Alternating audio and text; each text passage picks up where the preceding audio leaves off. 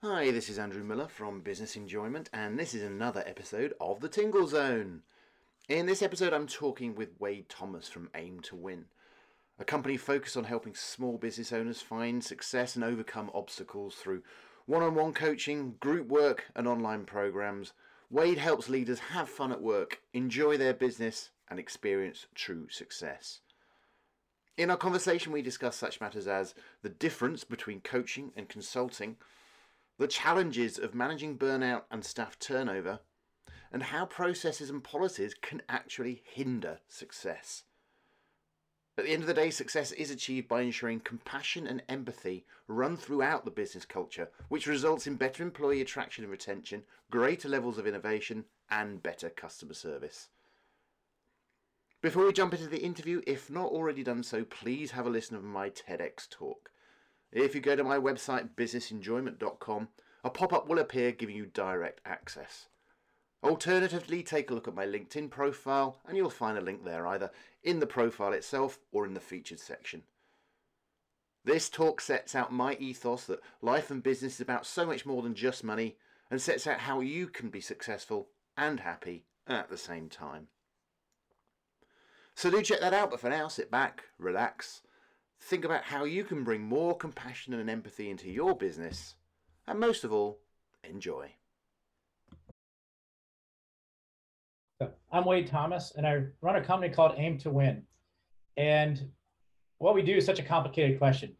and the, the, the real basic answer is I work with leaders, small business owners to help figure out what's getting in their way and help them get it past it. Now, this takes a lot of forms you know, I, I do a lot of one-to-one coaching. I do a lot of, uh, of group coaching, group work, you know, both um, within companies, but also across companies. Um, I've done online stuff. You know, it's uh, it's kind of a what does it take, you know, to really help, you know, leaders get past that, help leaders get to where they really deserve to be, which is, you know, having fun at work, having, you know, enjoying their business, and having success, yeah. and and winning know, however they define winning. Well, that literally was going to be my question. So, how, how much time do you spend defining what win actually means for them? Because I would imagine that's quite important. Yeah, you know, as much time as it takes. So that right off the bat, you know, that's that's item number one is what does a win look like? You know, you know, we've been taught in society so many times that winning means more money and higher positions, you know, or a huge business and expansion and all those kind of things, but that's not always the case. Mm and you know certainly it's not how i define it. And uh, and so we really kind of work what is your definition of winning? Not your parents not your spouse not your kids not your boss although the boss is important. Um, but what is your definition of winning? And then let's start from there because you know when you can win for yourself you'll find that whatever it is you're leading or whatever business you're running is going to win for everybody else as well. Mm. I'm interested. Have you, have you noticed any sort of shift over the last few years in terms of what people are looking for when they define what win means and what their successes are? Oh, absolutely, absolutely. It's it's been a mindset shift. I, I think it's it's and a mindset shift isn't that they've changed their definition of winning. I think the mindset shift is they're not as afraid to talk about it. You know, so early on in my career, you know, to say that you know you want to help people or you know to say that you want to have some kind of self gratification well that was taboo. And um, and now that's that's really changing. People are, are more open to facing that reality themselves but also in communicating it especially in the small business side. Mm. the, the, big corporations are coming around to it as well a little bit slower because you know there's you know a little bit more concerns when it comes to what people think about them. But certainly there has been a shift and, and i think it's accelerating. Mm.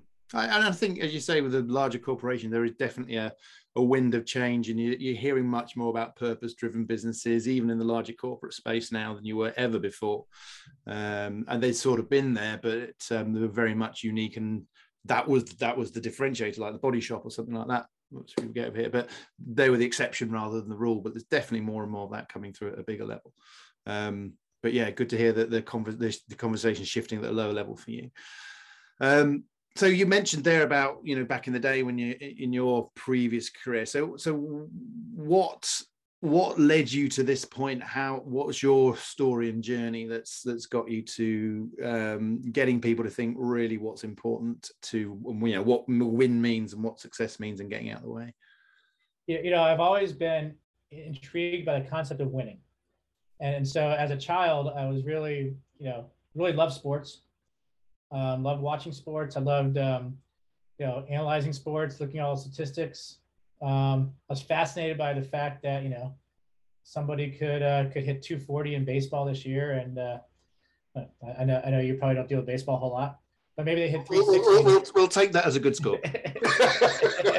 yeah. So, but seeing how somebody can improve dramatically from you know one year to the next, and it really intrigued me. And How does that happen, right?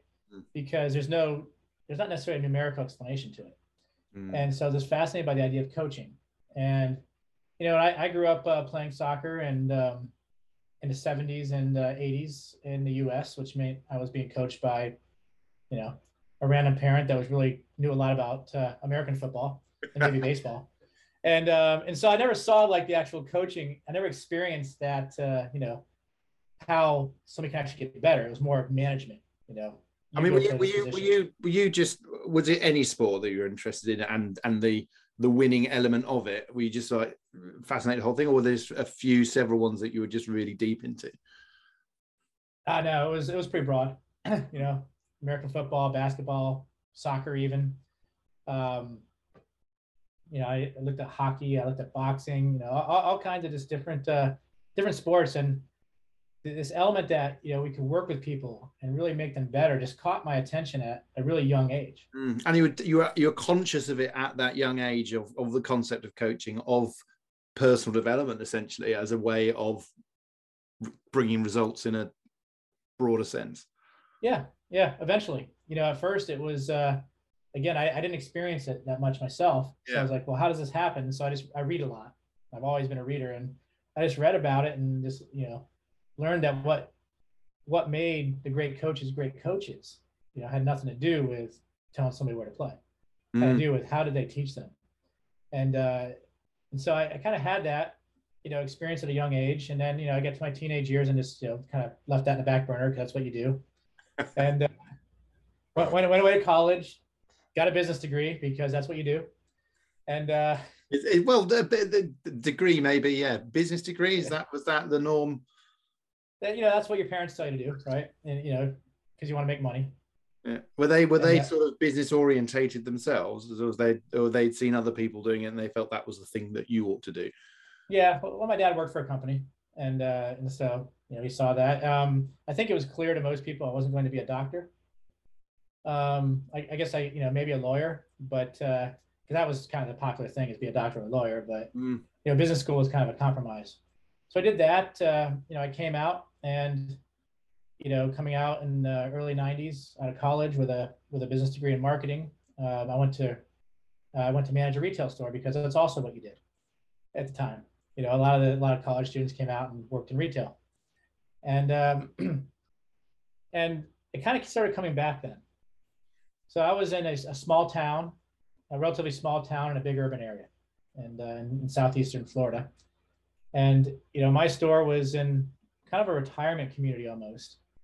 And I competed with stores that were in like Miami and, and mm. large cities. Mm.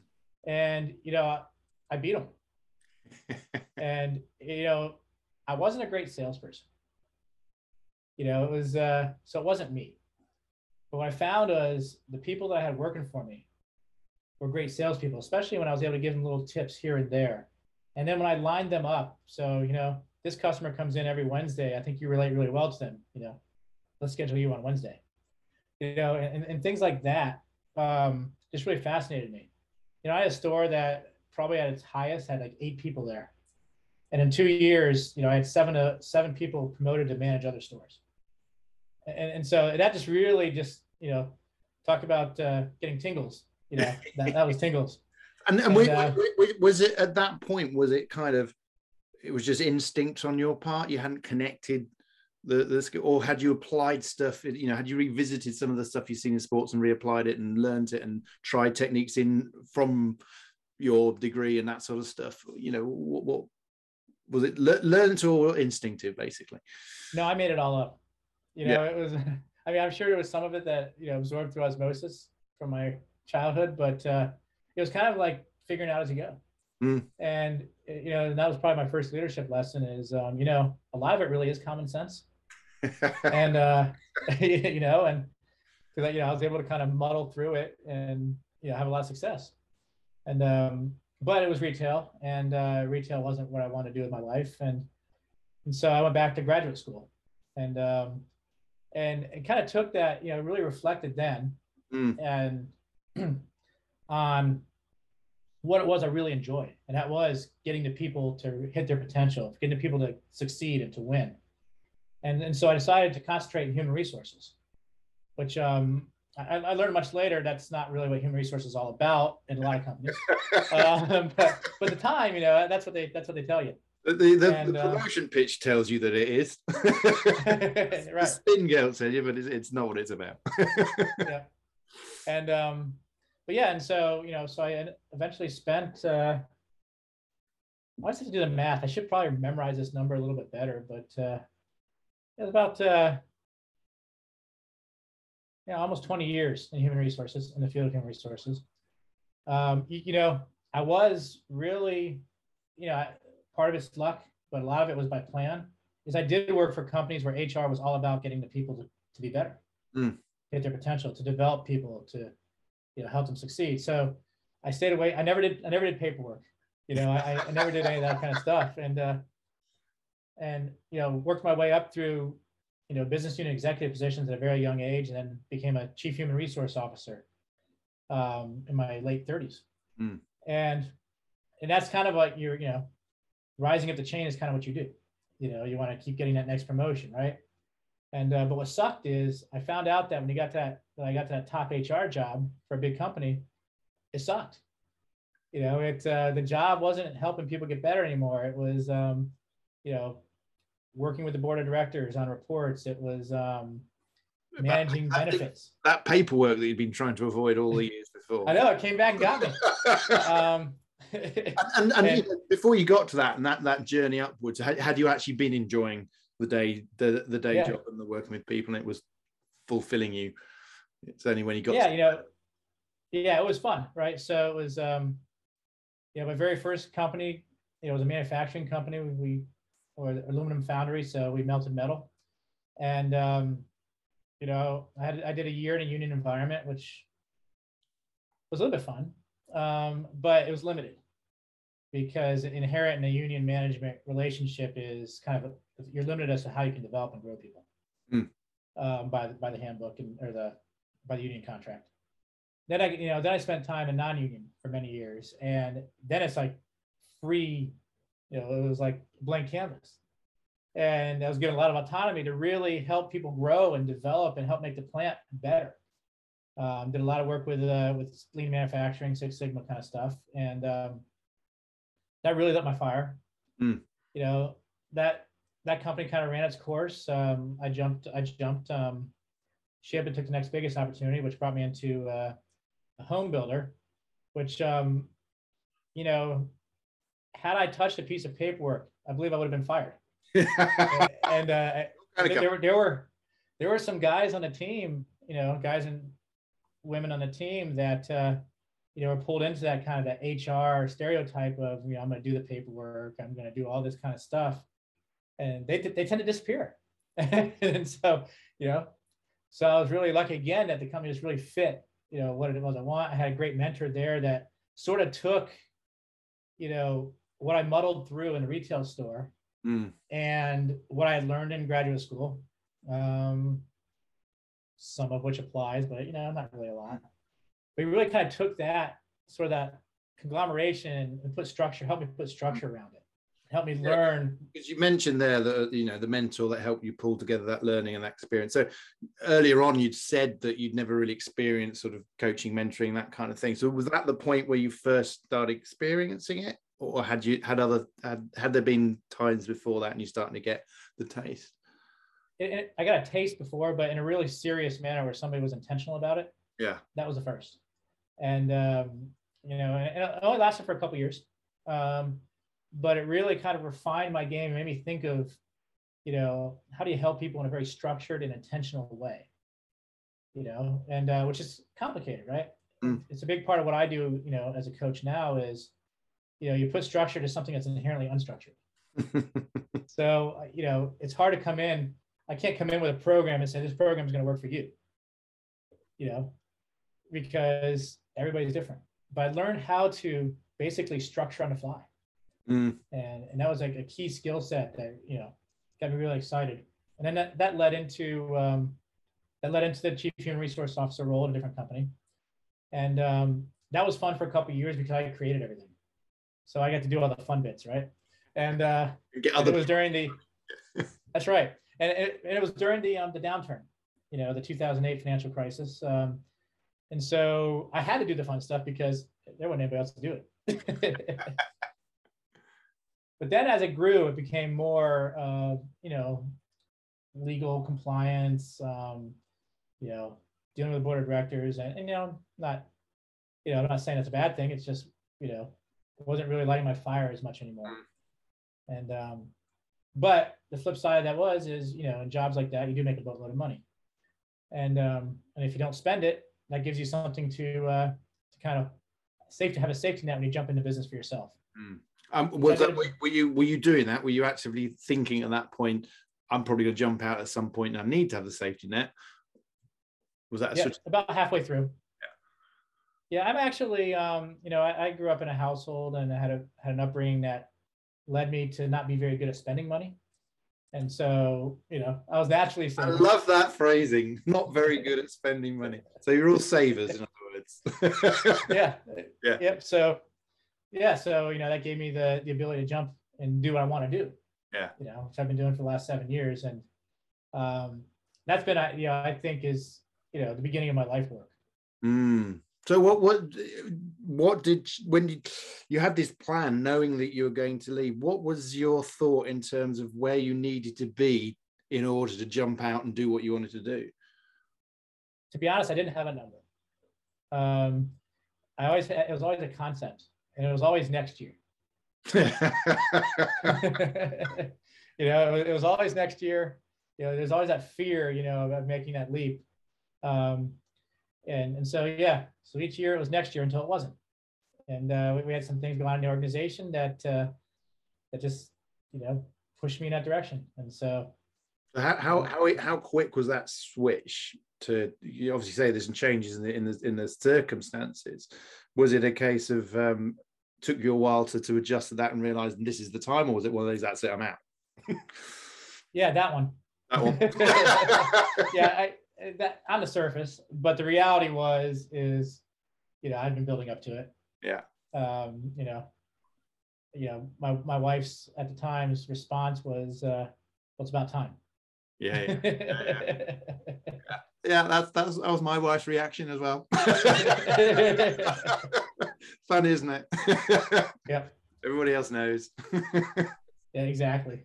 But uh, but yeah, and so and, and there were some per- personal things at the same time. You know, my uh, my children were getting to an age where I wanted to start participating in what they were doing, and you know what they were doing was three o'clock in the afternoon. You know, working people can't do that. Yeah. not, not to say I'm not working, but you know what I mean.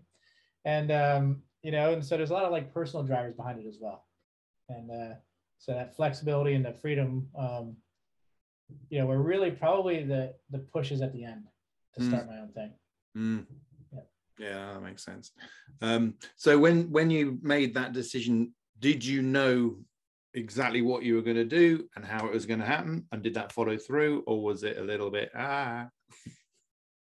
Well, it was a little bit ah, you know, it uh, it, it always is, right? Technical term, Um, obviously. yes, yeah, you know, it's um, you know, I, had I had an idea of concept, you know, and um, but as far as you know how that actually happens, you know, and um, the mechanics of it, and you know, like you know, you got you gotta get a business license, you gotta you gotta incorporate, you, you know, you gotta like do tax stuff, you know, all that kind of stuff is like learning on the fly. Um, and then this whole idea that you know the, the business isn't just going to come land in my lap. So, so when you're a corporation, it, it lands in your lap. Yeah. Right. When you're on your own, it doesn't. And so this whole idea of, oh gosh, I, you know, I got to market. and, uh, Which, and, and and I guess okay, that, that that was in your college degree, wasn't it? Marketing. So you, Yep. weren't immune to it, but that's a few years ago now. So yeah, so so it's interesting. So I learned that marketing, you know, the path for marketing in 1991 and 92 um, was not the same. it changed, and uh, you know, there that was like stuff called social media, and um, you know, why did they not teach that in 91? I know exactly. You know, so it was, um, but I was also fortunate. You know, I, I sold to my network. Um, I made some good money in my first year, year and a half, and um, so I, I had, I had a, a long curve as Mm. far as when I had to really get out there and start marketing when I wanted to grow my business. Mm. And, and So so you, you had you so you had some, effectively some clients to run into straight away when coming out. What what were you what were you doing to start with? Was, was it, it what you're doing now, or was it more in the HR kind of thing, or you straight to coaching? so so it's kind of migrated. So I started my business. I, I want to be a consultant, Mhm. and uh, you know, and particularly in um, home building. So I spent a lot of time there, and um, and so you know, I had a my first couple of jobs were in you know the home building space, a little bit in leadership development as well, and um, I think it, it- you know after a while, so say two and a half days, I decided that coaching would be a great thing to get into because it can open the door for the consultant. So I landed a couple coaching clients as well. And then I said, well, coaching is kind of fun. and so coaching became a big part of my business, um, you know, henceforth. And, um, and, and what that looked like has really kind of, it's changed over, uh, over seven years. Mm. You know, some of it is growth and, you know, in myself, but a lot of it is also just the way the world has changed. So, you know, I started off very much, um, very business oriented on the coaching, you know, numbers, things like that, you know, and uh, leadership stuff. But it shifted over time with into more of a mindset. You know, it was about three or four years into it, you know, people started really mindset really became obvious that was what was getting in the way. Mm. And then um, and then a pandemic came along and that changed everything. um, Yeah. which we'll get to in a minute. So, so that, that, that when you talk about that shift and noticing that it's mindset and those sort of things, and and so when you shift to adjust to that, are you going off and learning and applying and and and, and working how to do it, or are you just muddling through and and seeing where you go instinctively and using common sense, working on yourself first and then applying to others? What's your how did you shift that? So one of my big passions is learning. You know, so I'm constantly learning. And um, you, know, and, and a truth, the truth of the matter when it comes to mindset is, you know, I've been coaching mindset for 25 years. We just didn't call it mindset until recently, right? So, so a lot of those things really still apply. And I took some classes. You know, I also took some classes and followed some people that were just, you know, mindset gurus, if you will, and uh, to kind of round it out and you know maybe modernize my language. Um, but uh, but really, yeah, you know, it's uh, the language has changed. The mindset has always been an obstacle. I Mm. think one difference is now is people are more open to the idea that mindset might be getting in their way. You know that So uh, yeah, because you say language has changed, but uh, you know, the, but people are being more open. That's going back to what you said at the beginning, where where, where uh, people are comfortable to talk about these things and accept them as things. What what what? But going back to the language point, what language do you think has changed specifically? you know, before you had to change your way of looking at things. Now you change your mindset. Um, you know, I, I do a, here's a big one. You know, I do a lot of work in compassion and empathy and building out corporate cultures. I, I have a book on that. Um, we, we would never have talked about compassion empathy in aluminum foundry in the late 90s. In good heavens, if I use the word love, you know, I was in HR's office you know, quick. and, and so but those things are becoming more and more acceptable Even in so an aluminium factory in i haven't been in one for a long time but I yeah, think so. that was an interesting test. yeah i but i think so you know it, it's changing we're, we're more open to that but the funny thing is you know i i learned about you know the power of empathy and the power of compassion you know in the late 90s uh, I never, you know, I didn't start calling it that until a couple years ago. Mm. But you know, back then it was, you know, walking in the shoes of the people, treating everybody as individuals, understanding where they're coming from, getting perspective. I would never have said empathy, compassion. I never, I never would have showed them love. Good heavens, and um, and so that's really been a big shift, I Mm. think, in, in how we look at things. And again, Now- probably at that time, if if those questions had been asked to you as to what this is, it would have been what you alluded to earlier on say, well, this is just common sense. some of it and you know although i will say you know back then because i did i always led that way I always led with empathy and compassion i can never tell if my boss got wind of it you know, i'd be out the door. Because you know we got to hit numbers and metrics and hold them accountable and you know all those buzzwords. And you know so i just did it. Yeah. and to you. yeah and they say you know what are you doing? Uh, you know and i would kind of have to hide it. You know i'm holding them accountable In a loving right and um way. yeah. But the reality is, is what I was doing is I was listening to what was going on Mm. with the employee, and you know I was learning about it. And I was figuring out what's stopping them from being successful, and then we would work on that. And guess what?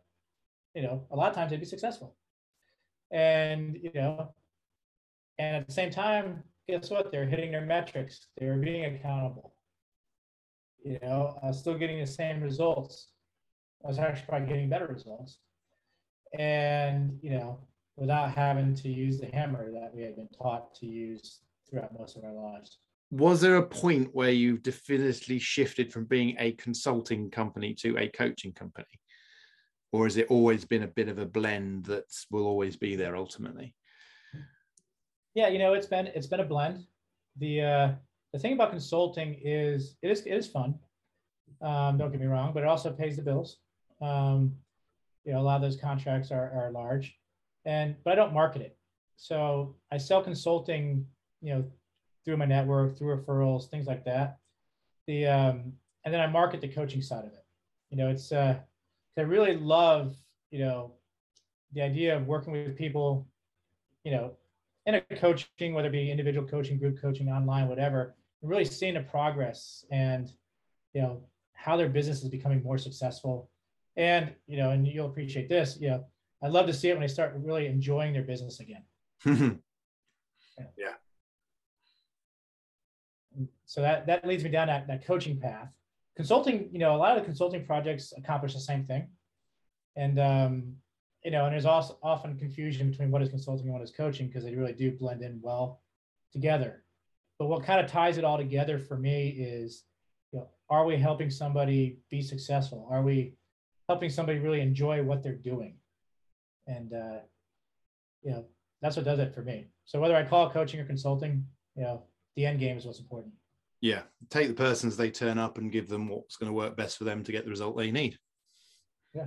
Who, who, who cares what label we put on it?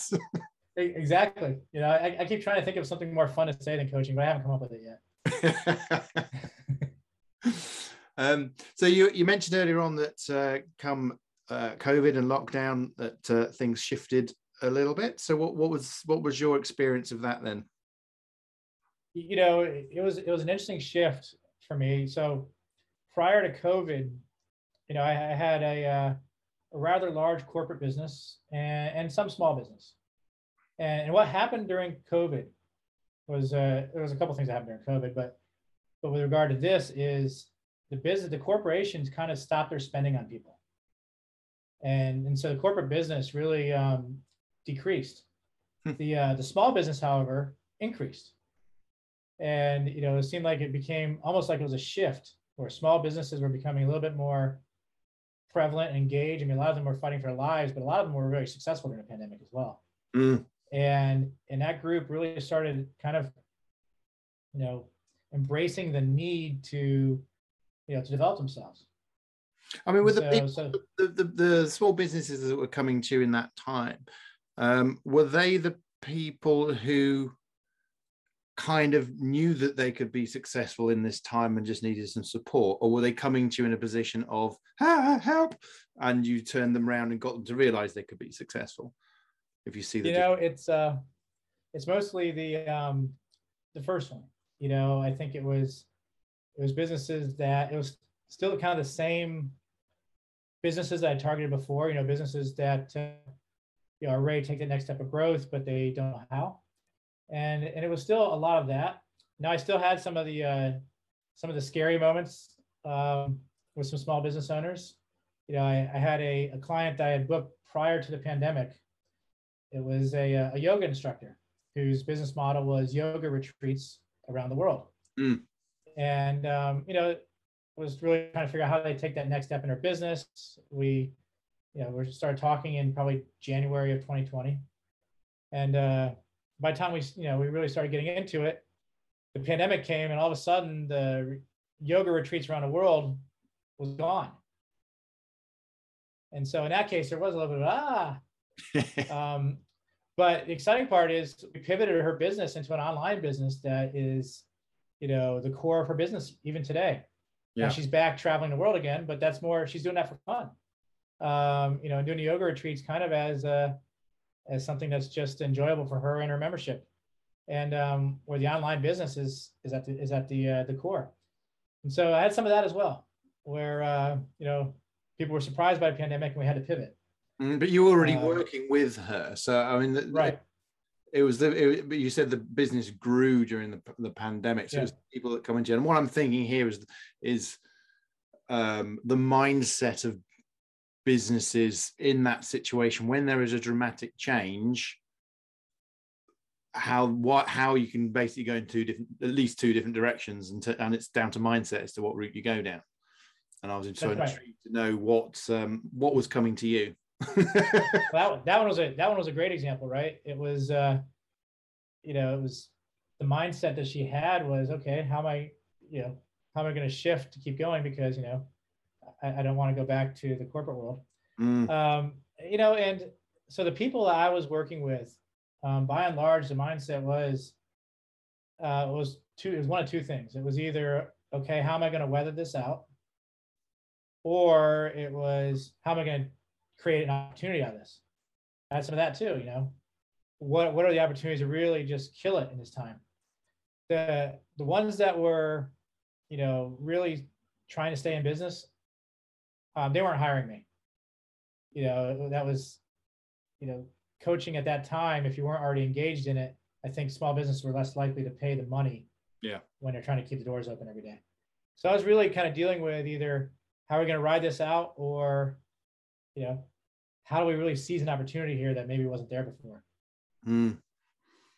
And I think you know it's just it's just worth spotting that or, or pulling out. I mean, yeah, obviously you know it, but yeah. the the the the the good businesses that do well yet it starts off with the mindset of that individual to sort of how can we take opportunities and then part of that opportunity is looking for somebody like you that can make their opportunities faster quicker better yeah and, and what i what i do is you know i ask questions that they'll never ask mm. you know why can't you do this right you know because a lot, a lot of times our, we have our unlimiting beliefs that kind of get in the way especially in these times i i still remember talking to coaches you know in March, April of 2020 who just refused to do video coaching. you know, I'm I can't do it face to face. I'm not gonna do it. I'm like, well, that's very limiting. And um, you know, and so where I come in is really kind of challenging those those belief sets with somebody. Because who am I, right? I'm not an expert in yoga. I'm not an expert in uh, cryptocurrency or tech or any of those other areas that I've worked with people in. So I could ask the stupid questions. And so much good comes out of stupid questions. So much good for business.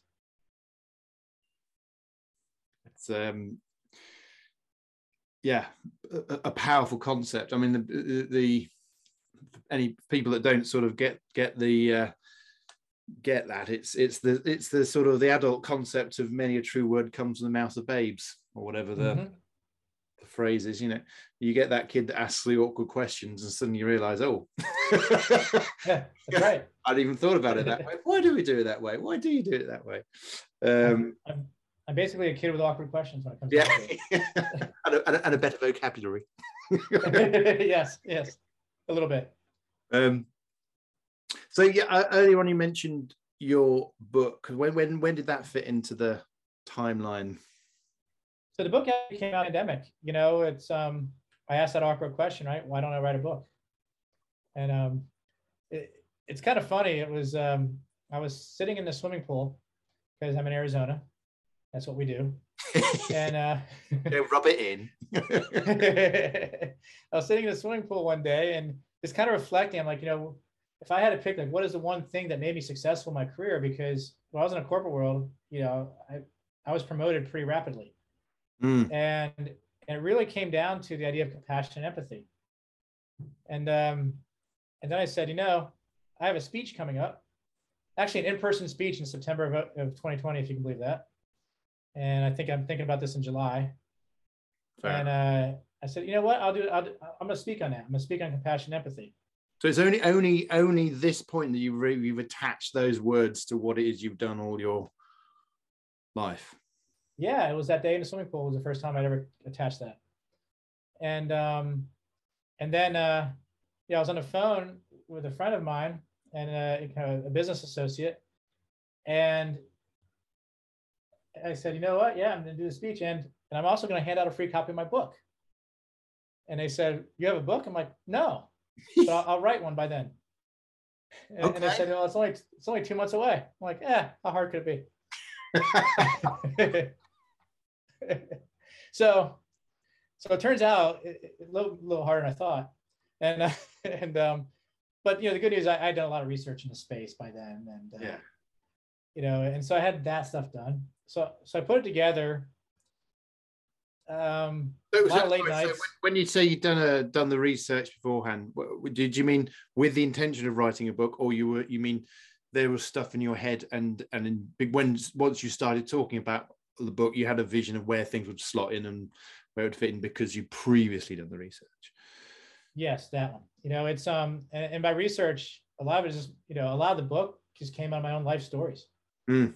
And uh, you know, I mean, I, I just uh, you know I had done research also in the past about companies that really get this right, you know, and, and stuff like that for just for other purposes, right? For my own learning and my own development. And um, it was just a matter of like taking that stuff and putting it into a book, which, which I did. You know, I got together a couple weeks before the speech, um, asked a, a marketing company I was working with at the time to, you know, make it look pretty. And they got back to me a couple days before, and I didn't like the way they made it look. Yeah. And so I pulled the plug. And I said, so instead of giving him a free copy, I gave him a free advanced draft copy, uh, or I forget what I called it. And then I took a couple months after that and I rewrote the book and, uh, and expanded it and added a lot of uh, personal stories and things like that, and then released it uh, in um, October 2020. So I guess I took another six weeks or so. And when you say rewrote, just to be clear on that, what kind of rewrote? You know, I, I went through it and I really just um, I went through and expanded on different chapters and different concepts. So I didn't necessarily change what I'd already written, but I, I made it broader and added some added a lot more into it, a lot more meat, a lot, a lot more stories. Hmm. So, so my writing process is probably different than um, what they teach in writing school, but uh, but you know it, it worked for me. And had I not uh, asked that, had I not made that awkward statement to to my business colleague on the phone, I wouldn't have gotten there. Yeah, so, so, so um, from the heart, the book's called, um, yeah. which obviously fits with what uh, what you've been talking about. So, just go into a bit more detail on what what's what people can find in there, and and uh, what sort of things people can take away from it. So the um, the, the basically the heart of the book, so to speak, is no the pun. idea of, of bringing yeah the pun, pun was intended yeah, I'll own that. Yeah, it's it's a concept of bringing compassion and empathy into your culture as a business, and and by doing so, you know what it does is it really separates you from the pack. And so I talk a lot about the benefits of bringing that culture in, and, and it's got a lot of uh, benefits you wouldn't necessarily think of. We all think about the obvious, which is, you know, attraction, retention, engagement of employees, things like that but it also helps with innovation. It also helps with customer service, customer care, um, and, and it just helps with the you know the whole general welfare of your business. And, and then I go into it, I talk about how you do it, what it looks like with your leaders, what kind of behaviors they have. And um, and then, you know, and, and I bring in real world examples, some from my own past and some from, you know, other companies and other experiences. And um, the idea is it's it, it's playbook's the wrong word. It's um it's almost like a guide to how you can bring that culture, why you should bring that culture in, and how you bring that culture into your into your business. Mm. I, do you find that um, somebody has to be a sort of certain way to get it, and then you're giving some extra tips on getting better at it, or can you take somebody that's completely adverse to that sort of a concept and then actually start learning how to apply the things? Because it feels to me there's got to be inherent authenticity at the heart of it is what i'm thinking of. Yeah you know it's um i think there are some people in the world that just will never get it. Um but by and large i think um people it's a, it's a learned skill. You know it's uh it really is now some of the people that are really just going to be opposed to this kind of thing it comes down to a language thing. And so I've actually talked about this in, in workshops and speeches I do about the book. Because mm. this question always comes up. My boss will never go for this. He's old school. And, um, you know, but they will. They just have to look at it differently. You know, it's not about bringing compassion, empathy into the workplace because we want to be nice people. You bring compassion and empathy into the workplace because it works. And and so if you're talking to somebody like this that's the old school and you know they're all about money and metrics and all those kind of things well compassion and empathy is going to get them more money and better metrics. And, and so you kind of go at it you take them where they're at. You see what what's really driving them and then this fits in as a way to accomplish their goals. And I, and I think you know barring um, you know people that are so far down that path and so close-minded you can get just about everybody there you just have to take a different approach Yeah, because if you get, and I guess that ultimately is is um, you know concept of marketing, isn't it? It's getting the language right that fits the person that's going to buy, as you say, wherever they are. Um, there will because it works at so many levels. There's got to be something that's going to work for somebody. It's just got to put it across in several ways until it resonates with what attracts to them. Yeah, well, it's interesting. I had a boss really early in my career, back in the uh, the foundry days, and you know he was very proud of his toughness um, and you know really you know cursed like a sailor all those kind of things. And you know what? That guy was known amongst the employees as one of the most compassionate people they'd ever met. And and he knew everything about his employees he he was he, he walked in their shoes and he was beloved but you couldn't dare tell him that because he might he might change. But but by the fact that in his mind he he connected the two. You know, somewhere deep in there, he connected the fact that you know what, if I care about my people, they're going to make me more money. You know, somewhere that clicked. And, and this is a guy that if you looked at, you say he would never buy it. Mm-hmm. And um, and, and as I sit here and reflect, and this is the first time I reflected in this way, you know, I probably learned a lot about compassion and empathy from him, even though I wasn't really realizing it at the time. Mm you know? And uh, so yeah it's uh, i think compassion the ability to have compassion and empathy is inherent in every everybody unless you're a sociopath. Being able to actually apply it in um, in life or in business is a is very much a learned skill and you can learn it. Mm. yeah you say i mean at, at, the heart it's it's being human isn't it and then it's just working out how to be a better human to use. Sounds a bit cliched, but uh... yeah, yeah. There's there's some there's some to that. Although you know we don't want to be judgmental, but but uh... judge away. so where where uh, so with the union business, where where are things now? Where do you see things going um, in the in the future as as far as you can see things at the moment? you know, it, it's interesting. Most of my work is really falling into one of two categories today. Um, one is burnout. Mm. You know, you've seen, seen this a lot with small businesses. Yeah. You know, and, and one of my core beliefs is that if you're if you own your own small business, you deserve to enjoy your business, and otherwise, go get a job. Yeah. And um, so there's a lot of burnout going. It's happening in a corporate as well. So I'm doing a lot of work in stress and burnout right now. And I'm doing the second piece is the whole um, what we call on this side of the pond, you know, the great resignation. Yeah, how, how do you handle um, labor shortages and turnover and you know not being able to attract and keep people? And I think both those things are going to be very prevalent in the future. We may call them different things. I'm calling it burnout, but we also call it mental health. Um, and, and I think that's really where the idea of compassion and empathy come in. You know, when you have a heart-based culture, it solves, you know, both those issues. You start seeing burnout and stress go down. Because, and a lot of that's driven by the fact that you have people, really good people, that are willing to run through the wall for you and are going to stay because you built that culture.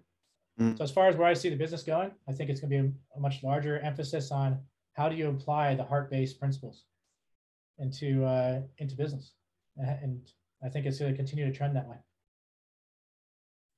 Any plans for a second book?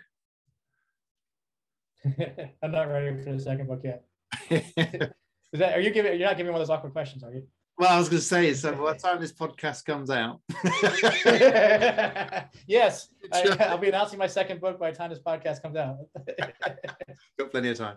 Um, but, is there something that you would like to um, to, to to put out there in a, in a, in you know it doesn't have to be written format, but is is there another sort of space in there for you to expand into, uh, or or um, no, book's good, got that, but let's just work on the business. Yeah, there'll be another book coming out. Um, it's it's going to be um, similar concepts, but more of applied. Um, you know how how do we take this to the next level? How does it actually look like? So the book kind of gives you a roadmap um, at a very high zoom level, and so the next book will zoom in on some of those. So what does compassion, empathy look like in a day-to-day business? What does it look like in how I acquire customers? How does it look like and how I manage employees' performance? What does it look like with respect to how I attract people to come to work for my company? So it's, it's going to get a little bit more granular and detailed on how you apply these concepts. Mm. First heard here. Although by the time podcast comes out, it'll already be released. Yeah, exactly. Go to Amazon now. um, and and and again, just for, for I mean, I, I, you know, hopefully most people are kind of buying, you know, get what you say. I mean, it's sort of yeah, not common sense, but what, what some of the arguments that might people might have against it is that they they may hear compassion and empathy, and I guess some of the the the, the old school people might look at this and say, well, if you do that to people, they'll just take advantage of you and they'll walk all over you. Um, but that's not what compassion and empathy is, is it? No, that's not. Um, you know, what happens is it's a two-way street. So if you show the compassion and empathy towards your team, they're going to show it back to you. Um, but it's interesting. That's not really what gets in the way. Um, I mean, sometimes that gets in the way, but there's some really um, insidious things that get in the way. Things like systems, bureaucracy. You know, we can't show compassion because we got to treat everybody the same. Yeah, you know what? I, I know, I know. Um, Jim's father just died, and they were really close, and he needs to take a week off. But you know what? Our policy says he can't have a week off. Mm-hmm. Um, so you have that. You have those kind of things that really get in the way. And the second thing is, I don't have time for this stuff. You know, I don't have time to take. I, I can't take the time to get to know what's going on with my employees. I'm just too busy. And, and, and those are really the two biggest enemies of the heart-based culture.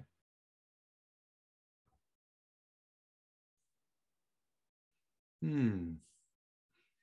I'm I'm um interested to, to in, with the processes one who's raised there, which is quite a good one. And I know um, some people I work with and what they do and how they get around it. But I'm intrigued to know what your if there's any particular uh, ways that you know that sort of result how to resolve that and how to make a process heart focused.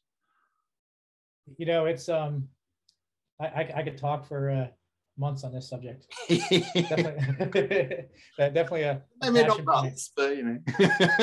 you know, think about what you're putting into a policy, you, you know, into a process. And um, I'm trying to figure out which way which way to go with this first.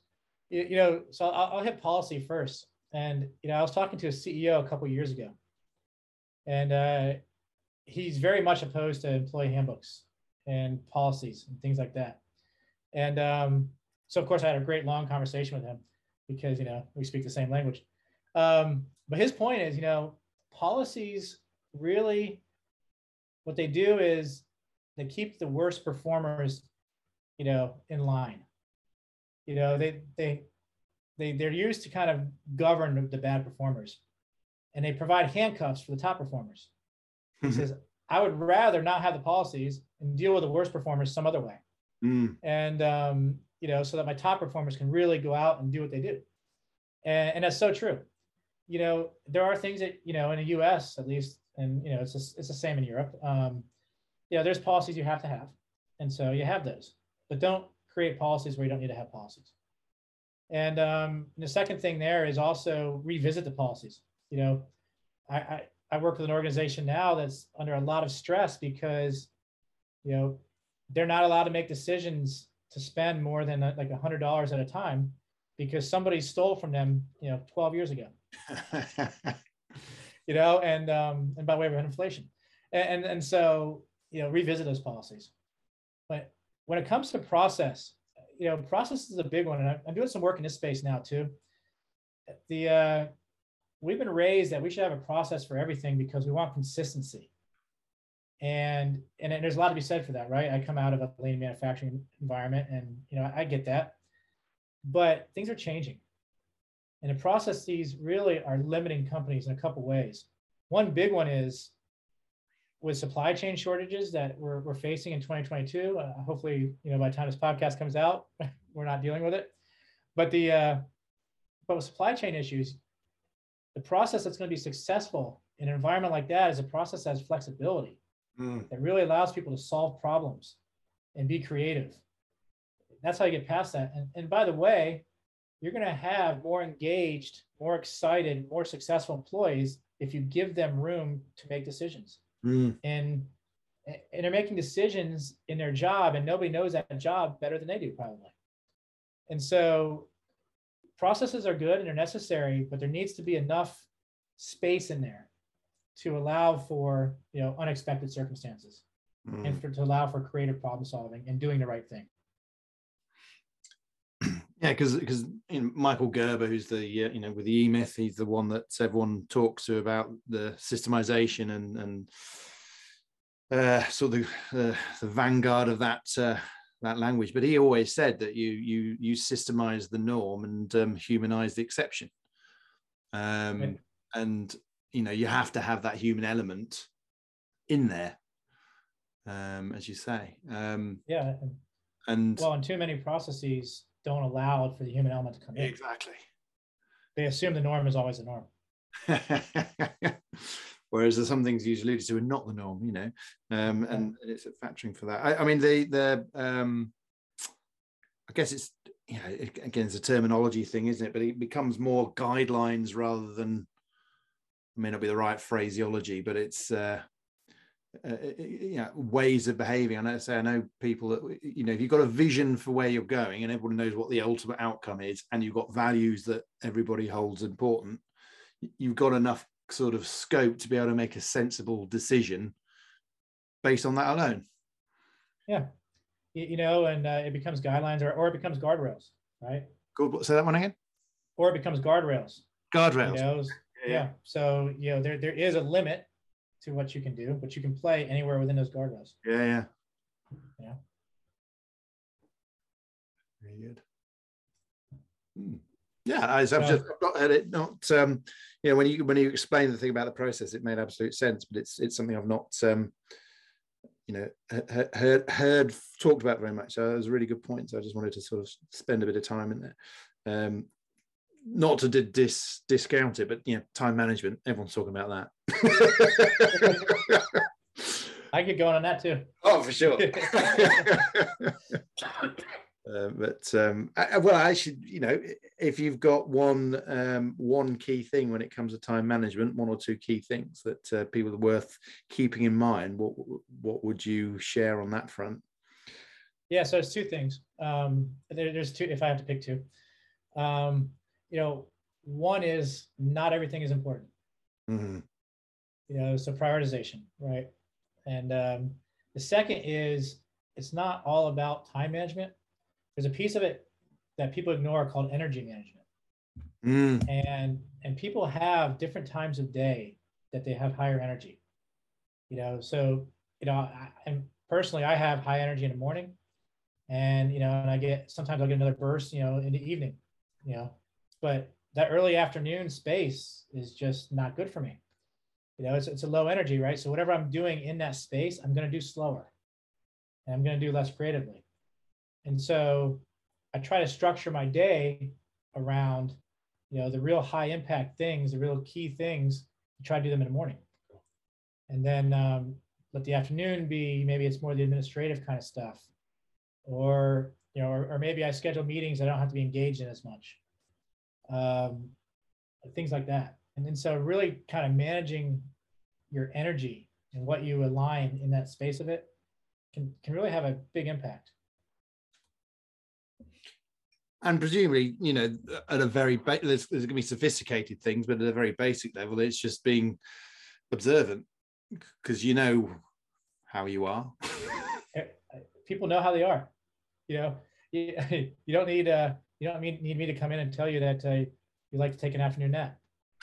you know that much better than me. But but yeah, it is being observant and it is being intentional about what you do when. you don't have any companies that've got uh, sleep pods in, in their uh, and their the afternoon nap. I, I, I don't. Although you know what, we have um, you know we do have a lot of still have a lot of remote work going on. So well, that's certainly a uh, new way of being. But uh, but yeah, and because when it becomes um, you know the the result uh, is more important as to when the thing happens, isn't it? Um, yeah.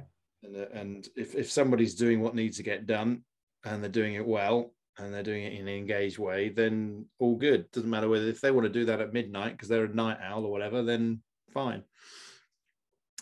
And sleep till ten in the morning. really yeah. doesn't matter. yeah, that's right. You, you know, it's uh, it is interesting. I just saw a number. Um, in, in the US, a survey was just done fairly recently. 77% of people want to control where they work. 93% want to control when they work. Uh-huh. and and you know, I haven't fully unpacked that yet, but I think a, a lot of that is the you know, the manifestation of energy, right? If when they have the higher energy. Some of it is more along the lines of parenting and things like that, of course. But there are some people that making them come to work at 8 a.m. you know isn't the best use of their energies. Yeah, and you know the the the, the parenting complicates the matter, but ultimately it's still the same thing. It's just a more complex version of the same situation. Yeah. Um, yep.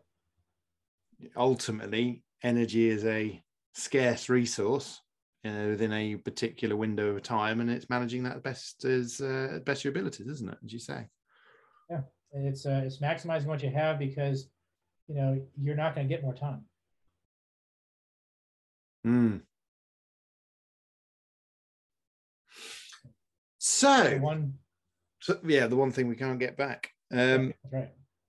So, um, so we've got an idea where, where we're going. So, this, we've, we've we've heard, um, you know, we know what uh, what uh, has got you excited through all your life, but just just pull things together in a nice little sort of nutshell for us, and um, I'll ask you the question that everybody on the podcast gets uh, gets asked. Um, Wade, what is it that makes your bits tingle? You know, it's um, what makes my bits tingle is to really be able to meet with somebody, you know, problem solve, and figure out what's going on and help and get it to so they're really enjoying and are successful and are winning at their business when you see that happen, the bits are tingling.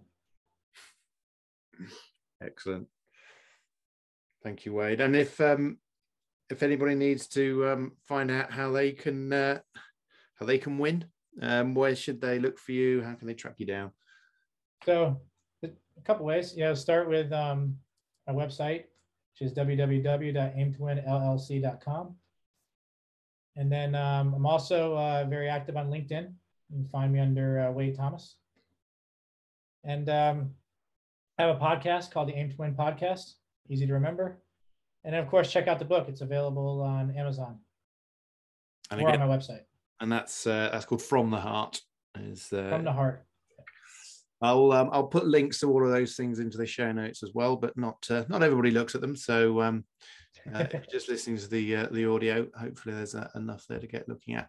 Um, thank you, Wade. Um, really enjoyed that. I, I thought, as as I say, that um, that little piece about the the looking at making processes more, um, you know, heart focused and, and less rigorous is a is a very much 180 degree shift from the probably the last what 30 40 years of maybe more of of, uh, of business. So that was a very interesting point. And i, I love the I think since the industrial revolution. Well since then yeah years, yeah.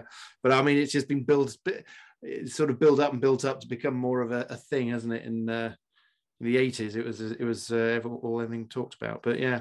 And um, shifting from time management to energy management i uh, again and really um, really interesting but ultimately everything that you talk about has been if you lead a life of compassion and empathy and and and work with you know the people around you the, the the, clients the suppliers and everybody and stuff coming from the heart as you say um, in the book then bottom line is everybody wins right right that's uh, what we're all about that's what we're all about so thank you so much for coming on and uh, i wish you all the best for the future yeah, thanks for having me. It's definitely a definitely a tingly experience. Thank you. These podcasts are not necessarily here to give you all the answers. I want you to think about what's been said, what's come up, and how you might apply that to your own situation. And if you've enjoyed it, then please subscribe to the podcast and, of course, share it on the social media platforms. And so more people get a chance to hear what's going on. Thanks very much for listening. My name's Andrew Miller from Business Enjoyment, and I want you to enjoy your business so much it makes your bits tingle.